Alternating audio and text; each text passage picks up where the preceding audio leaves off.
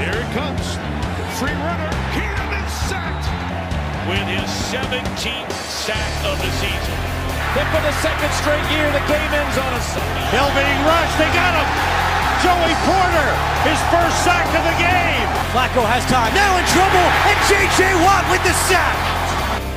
Allô la gang, bonjour à tous, comment ça va? J'espère que ça va bien. Un nouveau podcast cette semaine et on va parler notamment de ce choix de draft pris le troisième par les 49ers. Et c'est tout de suite. Et oui, et oui, ça a pas mal bougé sur les choix de draft en fin de semaine dernière. Donc euh, les premières choses qu'on, euh, ce que j'ai envie dire, c'est bon, les 49ers vont drafter un QB. On va commencer par les autres gagnants et les autres perdants. Donc euh, les Eagles qui euh, descendent pas mal à deuxième choix. Ils étaient dans une problématique qu'ils avaient pas beaucoup de cap space, qu'ils sont en reconstruction, donc il fallait engranger pas mal de choix de draft, donc c'est très intéressant de leur part. Miami, de leur part, c'est très intéressant, j'aime beaucoup parce que ils ont leur QB, donc ils n'ont pas besoin d'être aussi haut, et ils récupèrent le sixième choix de draft. Donc un bon receveur, un très bon receveur, je dirais même, à première vue. Donc c'est ça qui va être super pour eux, et surtout à terme, quand ils seront starting block sur le K-Space, ben, ils pourront encore drafter, parce que ça va être ça dans un an ou deux, ça, ils vont être dans la situation d'ici peu. Si l'évolution de Tua Togavola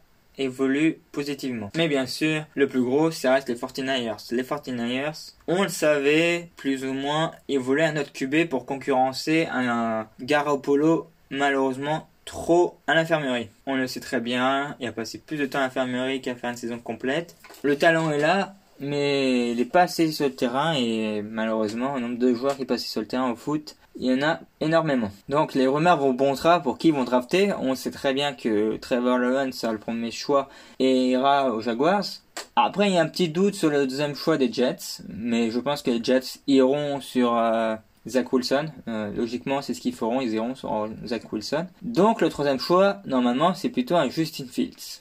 Sauf que, sauf que les dernières rumeurs, c'est que la cote de Mac Jones augmente, augmente, augmente. Et moi, euh, je comprends parfaitement qu'elle augmente. Ce qu'on reproche et qu'on, à la base, il mis très loin dans un mock draft, Mac Jones, c'est pour son potentiel.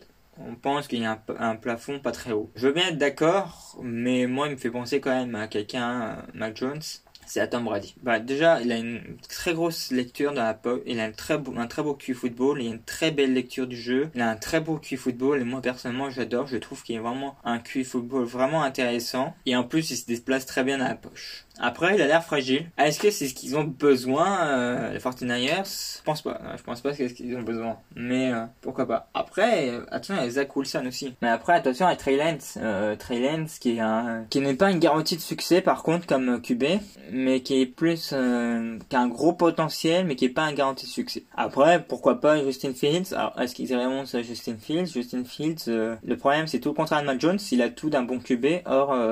La lecture dans la pochette et son QI de football un peu moins important, mais là ça ferait vraiment une attaque volcanique. Cette équipe, euh, une Fortnite, ce serait super euh, intéressant parce qu'il pourrait en plus courir. On sait qu'il adore ça, euh, avoir toujours plus de possibilités de faire courir ce joueur, ce joueur, ce joueur pour Kyle Shanahan, donc ça serait vraiment kiffant par contre. Et en plus, il serait une NFL ready. Donc euh, la question sur qui vont aller, c'est vraiment intéressant pour ça. Moi personnellement, mon opinion, monter à troisième choix pour Matt Jones, j'y crois pas une seule seconde parce que c'est trop. Trop parce que euh, même si moi, même si on adore sa capacité de lecture, il y a deux points d'interrogation, comme on l'a dit, le potentiel, et surtout il était à Alabama, on sait pas ce qu'il voit qu'il y a une équipe mauvaise. Bon là, il y aura pas une équipe mauvaise, il sera très bien coaché. Par contre, c'est sûr que pour moi, une équipe idéale pour moi, pour Matt Jones, ce serait les Patriots, les Saints ou 49ers. Et là, il tomberait dans un des trois. Mais sur le papier, je ne crois pas en ça parce que son potentiel est quand même limité. Il, y a aussi le point d'interrogation qui est peut-être fragile. Ils ont déjà Garoppolo qui est fragile. Donc je vois pas pourquoi ils iraient sur Matt Jones. Donc moi, la garantie, c'est plus un NFL ready. S'il est là, c'est Justin Fields. Zach Wilson devrait être pris par les Jets. Donc oui, Justin Fields me paraît la solution idéale. Ou Zach Wilson, un des deux. En tout cas, euh, moi, je trouverais pas que ce serait perdant parce que Zach Wilson est un peu le Tua de l'année dernière et Justin Fields un peu le Justin Herbert.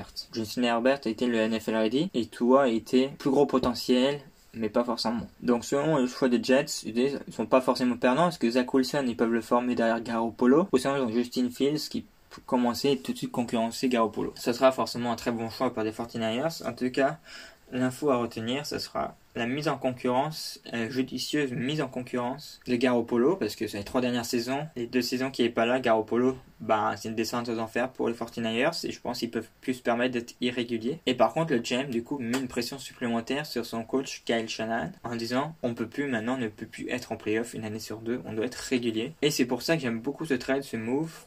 Ils ont pas réussi à choper quelqu'un à free agency, et bon, on va aller sur la draft. C'est une très bonne QV de draft pour les QB, donc c'est le moment où jamais d'y aller. Et là, son câble sur ça. Donc voilà ce qu'il fallait retenir de l'info de la semaine.